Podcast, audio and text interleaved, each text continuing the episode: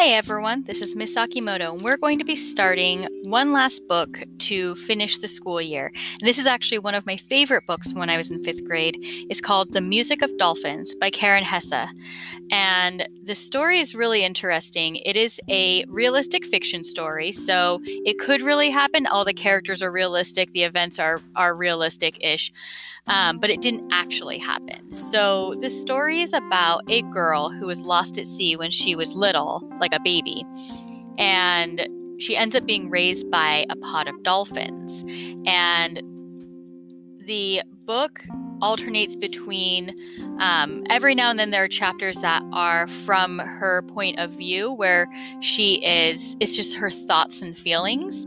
And then they alternate with um, sometimes newspaper articles about finding her but then also the chapters are all entries in a journal that she writes and the author does a really good job of kind of showing how her character develops based on this journal that she's writing. So as she becomes more and more human and less kind of a dolphin girl, her journal entries get more complex. So really pay attention to the way the journal is written while we're reading this. So let's start reading The Music of Dolphins. This first chapter I'm going to read you is one from the main character's perspective, but it's just her thoughts, it's not her writing. So let's see how this begins. I swim out to them on the murmuring sea. As I reach them, their circle opens to let me in, then reforms. The dolphins rise and blow, floating, one eye open, the other shut in half sleep. Joyful with the coming day, I splash and whistle at the milky sun. The dolphins wake and whistle too. They are suddenly and fully aware. The ocean fills with their sound, fluke slapping, quick calls rising and falling. We slide under and over each other, racing through the morning waves, riding the misty lid of the sea. Three gulls sit on a soft shoulder of a swell. So quiet, I come with my dolphin cousins up from below and scare the bobbing birds. The gulls rise screaming mad. We laugh and laugh, bright beads of dolphin noise, while above the birds dip and cry. A cool wind tickles the swells, and one free gull feather floats on the face of the sea. My dolphin cousin grabs it and darts below. Under she goes, then up again, faster, springing into the air. She passes the feather to the next cousin, who takes her turn diving, running, and playing with it. Their game spins me in the waves. The small hairs rise on my arms. While we play, the old ones search for something to eat. They flash their blinding sound into a school of silver fish. As my dolphin family swims, mouths open, through the thick school, I climb out of the sea.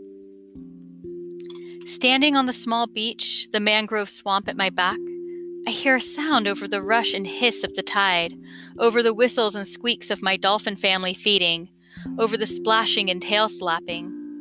I hear a sound of pushing at the air. It beats like a giant heart. Airplane. I see it far off, pressed against the roof of the sky. It growls a distant warning. I turn away to feed on molten crab, juicy roots, ribbons of salt weeds.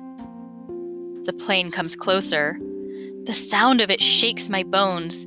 My skin shivers like an orca is coming. My dolphin mother senses danger. My smooth, beautiful mother with her wise eyes and her spotted flukes.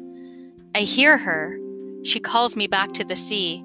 I want to go to her. I'm afraid of the plane.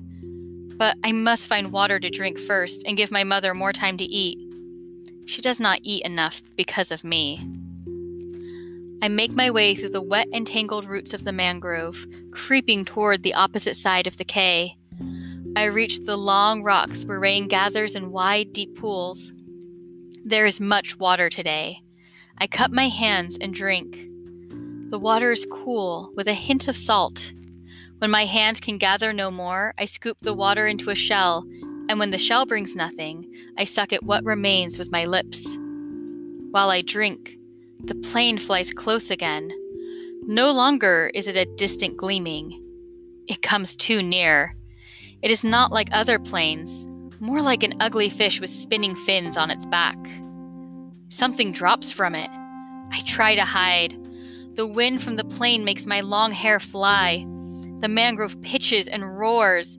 I am pounded by spinning air. The earth shakes and circles of sand rise around me. I sense the frantic whistle of my mother, but the sound is lost in the scream of the plane. And a man jumps out. He comes after me. I slip deeper into the mangroves, but the man is too big, too fast. I cannot get away. So come back tomorrow and find out what happens to our main character. It's a really exciting beginning to a story. It's all action. So, you know, this this girl is with her dolphin family, and then suddenly some man jumps out of um, a plane with a spinning top, which we know is a helicopter, and he chases after her. So come back tomorrow to find out what happens next.